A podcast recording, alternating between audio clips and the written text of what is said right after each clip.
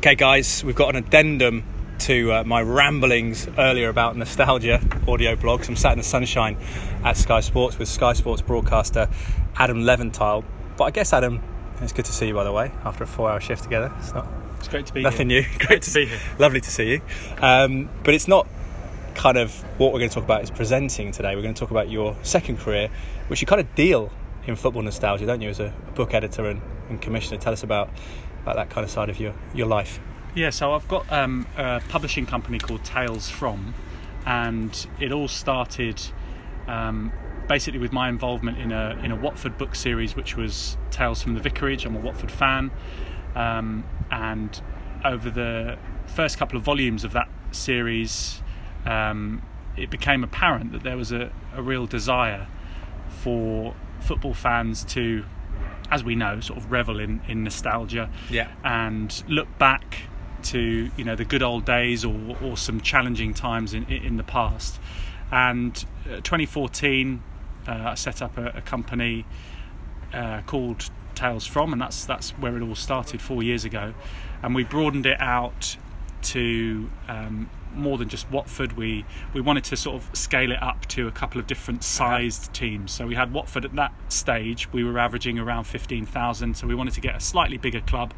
And we went for Norwich, who were averaging around twenty six thousand. Similar shirts, no theme there. Similar, co- yeah, we just stuck with all yellow. Then we went to Borussia. No, we didn't get. Um, and then Sunderland as well. So they were averaging a a lot more at that stage.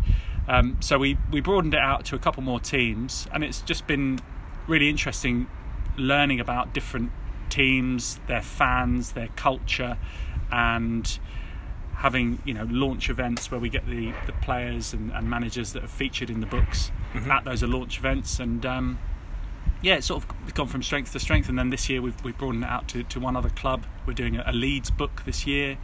Um, so it's yeah, it- it's it's a, a fascinating sort of extra string to my bow. Eh, As far as I'm concerned, it's fascinating for No, me. no, no, I think it's interesting for most club people, certainly their own clubs. We were talking about national team nostalgia uh, earlier Mm. and about England, and there's definitely those breakthrough tournaments that people have. You can see it on social media reminiscing. It's usually, I don't know, between the ages of six and ten, you have that breakthrough tournament. For, for me, it was Italia 90. I remember vivid, vividly being in the living room and my mum saying, you know, don't cry if they lose to West Germany. Obviously, I did cry after, after they went out. I was eight, I think, or, or just turned nine. But what is it? Is there a sweet spot for nostalgia from your experience? Is it when people are a certain age as fans? I guess it's when maybe lives are a bit freer. Typically, teenage boys have always been aficionados of, of clubs, and those my friends and I were talking about Premier League starting 11s that we can still remember from sort of 93, 94 seasons and things like that. Yeah, I think that I think you're right, I- and I, I was speaking to my wife about it, and um, because my son now is six, and we were talking about the fact that he has now got this amazing ability to remember things Yeah. from absolutely nowhere, or appearing to be absolutely nowhere. I, I would struggle to remember the stuff that, that he um, remembers. Like, for example, we were down in um, in Devon on holiday with some friends, and during the Six Nations, there was an England game on in the background against Wales. Um, and I'm, I'm going to forget what the score was now. I think it was 26 13 or 16 I can't remember. I can't, I can't even remember what the score was. But then randomly the other day, we were talking about England rugby, him, him and I, and he said, "Oh yeah, that was the game that England uh, won, uh, whatever the score was. I can't remember Yeah. what it was." I was like, "I'm going to check this on my phone. I can't believe that you've remembered this game that was just going on in the background." My point being that at this stage of young people's lives, from sort of six to ten to fifteen, before you start really getting into anything other than Girls or boys? yeah, or, well, yeah, whatever it is you're into, um, and your your mind starts to wander to sort of um, what's the word? Extracurricular exploits. Um, you have an amazing ability to, to remember things, and I think that that's where that nostalgia comes from because you will always remember um, as you were growing up the first things that remember you the feelings and emotions, can't you, as well yeah, as the, the yeah, and the, and also the, the snapshot moments where where you were. Yeah. Um, and I remember the same as you with Italia '90. My my mum and also my dad, they were both tour directors, so they were often away during the summer for quite long periods of time, for sort of weeks and then two weeks, and we'd have nannies or au pairs. Um, and I remember that my mum would be going out on tour and would be going to some of the locations in Italy. Um, and she brought me back the little Footix um, Yeah. logo emblem thing on a, on a key ring and would be sort of during the tournament going away and coming back and saying, "Oh, I watched this game whilst you were at home," and I, it was. And, the, and the, obviously the soundtrack Nessun Dorma. My dad was actually big into opera, Wow. Um, so he was uh, he he was aware of it already. So it's quite interesting getting his his um, thoughts on Nessun Dorma and the fact that all these all these Englishmen were now experts on opera because they'd heard uh, Nessun Dorma. But um, no, I, you know, Italia ninety, I think for me was was the one that really just flicked the switch in terms of that amazing, amazing tournament. It was just it was just a, a roller coaster of emotions, wasn't it? Yeah, it's interesting when people sort of say the first tournament was amazing, but it, with the World Cups in particular, because they're four-year cycles. When I think about it, it charts kind of almost stages of your life, doesn't it? You go from mm. being a kid, your first World Cup, to maybe being a teenager, your second, then perhaps you're approaching sort of drinking age. So you might be watching the pub on your third Yeah. World Cup, or you might be watching in the pub in a in a beer garden. Um, do you think the Qatar World Cup? I just wondered this, you know, kind of out loud, that whether the fact it's not a summer World Cup for us in the northern hemisphere, will that make a difference because we'll be mired in school and work, and it's raining here because it, there was a social side to the World Cup, wasn't there? It was exciting. You come maybe done your exams at the end of the school year, and and there was a sort of relaxation of, of everyone in the country. I think look, let's let's speak candidly about this. the Russia World Cup, we know, was a little bit a little bit whiffy. Yeah, which happened before, but Argentina Yeah, '78. uh, you know, the, the Qatar World Cup, we know something wasn't quite right about it, and this is all being played out as we speak, Hmm. Yeah. and you know all the FIFA corruption and all that sort of stuff, and and bidding and all that sort of stuff. Look, we know that it's all a bit it's all a bit odd. But notwithstanding that, the emotional side of it as a, as a spectator yeah, will but, be strange. but it's in the wrong place, Hmm. probably. I don't. I, it, it, is in the wrong place. you can't have a, a tournament in the, in the desert in the summer. Yeah, exactly. So it's, we already know it's in the wrong place, literally, and it's been moved to the wrong place in the calendar as well, simply because it has to be there. Um, and the World Cup is all about it being in the in the summer. So Except for Aussies, New Zealanders, it's their winter. but yeah, they're I not, suppose not maybe this yet. is just a sort of a, a very blinkered view, but I think you know the driving force and the the I suppose the most identifiable thing about the World Cup, and you, you look at you look at sort of you know Italy winning it four times and, and Germany winning it uh, four times as well, and Brazil winning it five times. It's always It's always Europe or South America. It is always Europe Yeah, or South so- America, isn't it? Yeah. I don't know. I just I mean going back to your point about Qatar, I just think that's it's just wrong on so. So you don't think that will have the, the powerful, visceral kind of emotional, notwithstanding the, the allocation of it, but more the the actual time of year? Because it just seems that for me, the, the World Cup nostalgia is often allied to, to summers, isn't it? And summer celebrating. pubs, gardens, mates, t-shirts, shorts. Everyone feeling a bit better about themselves because you've got a bit of sun on your back. You might have gone away on holiday. You might be watching it on holiday. You know, it's just got. Yeah, Darren Gough talked about that actually on the radio the other day. I heard him talk about that. The actual effect of going to say Tenerife or somewhere Yeah. and watching the game is uh, is, is fun. Yeah, I, look, it's all about being during the summer, and I'm I'm just really excited about this World Cup because it's. Um, I think we've.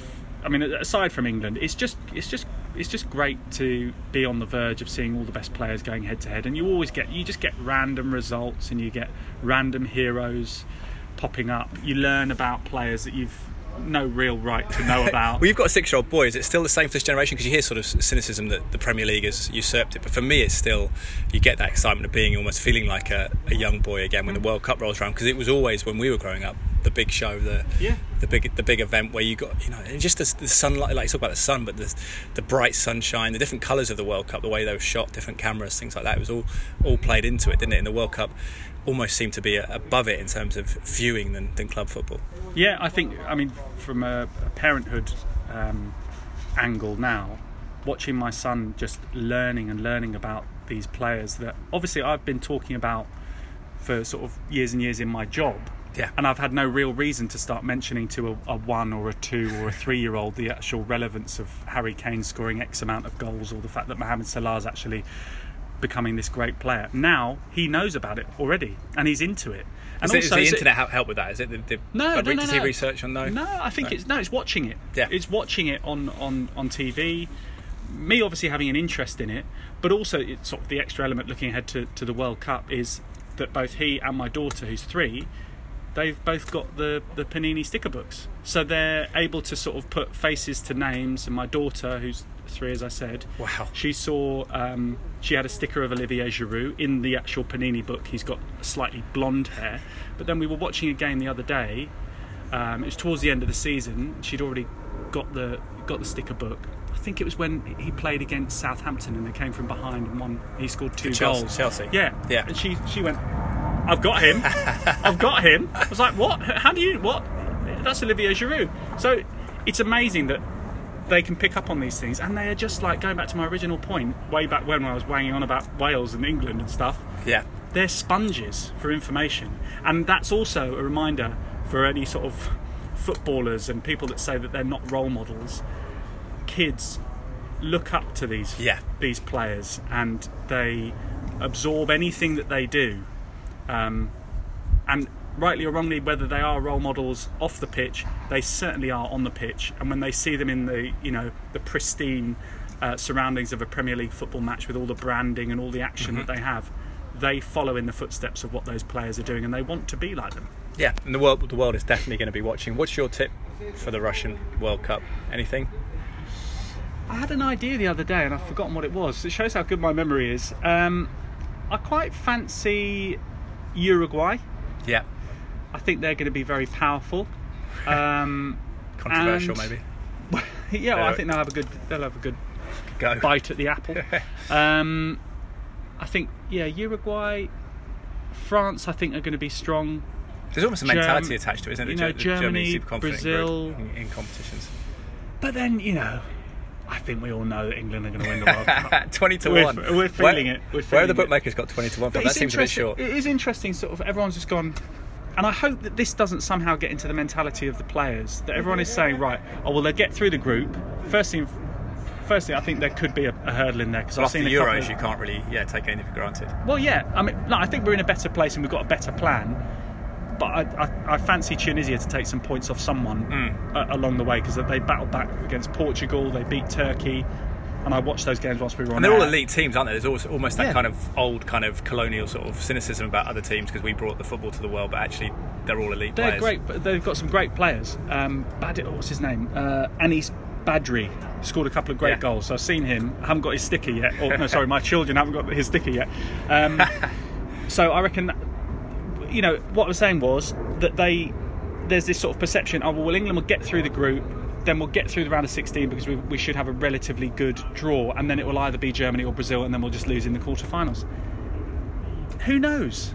There's going to be random results. We might actually get a, a, a slightly better passage Yeah. than we would be envisaging.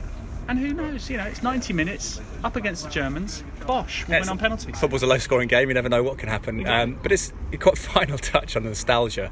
I think a big part of it for us growing up was the sort of the soundtracks, the theme tunes. Nessun Dorma you mentioned for Mm.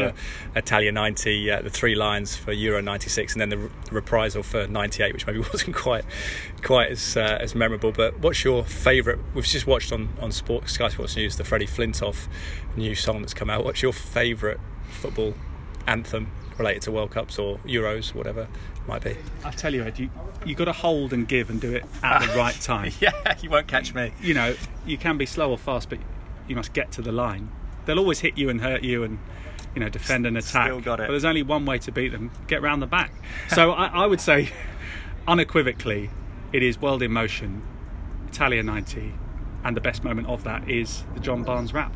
And John Barnes, as a former Watford player and someone who I recently spent some time with on stage in a sort of a, a one-man show with him and, Yeah. and, and, and me on stage. Watford Fest. Or did you talk about Liverpool? Or uh, It was brilliant. Yeah. No, but then we finished the night with him performing the the Really? rap, and he loves it, and he knows it, obviously off by heart. But he Wow. loves doing it, and he loves reveling in the nostalgia, and I think we all do. We certainly do. Quick word on nostalgia. Uh, Tales from Amazon for, for those books. Sunderland, Norwich.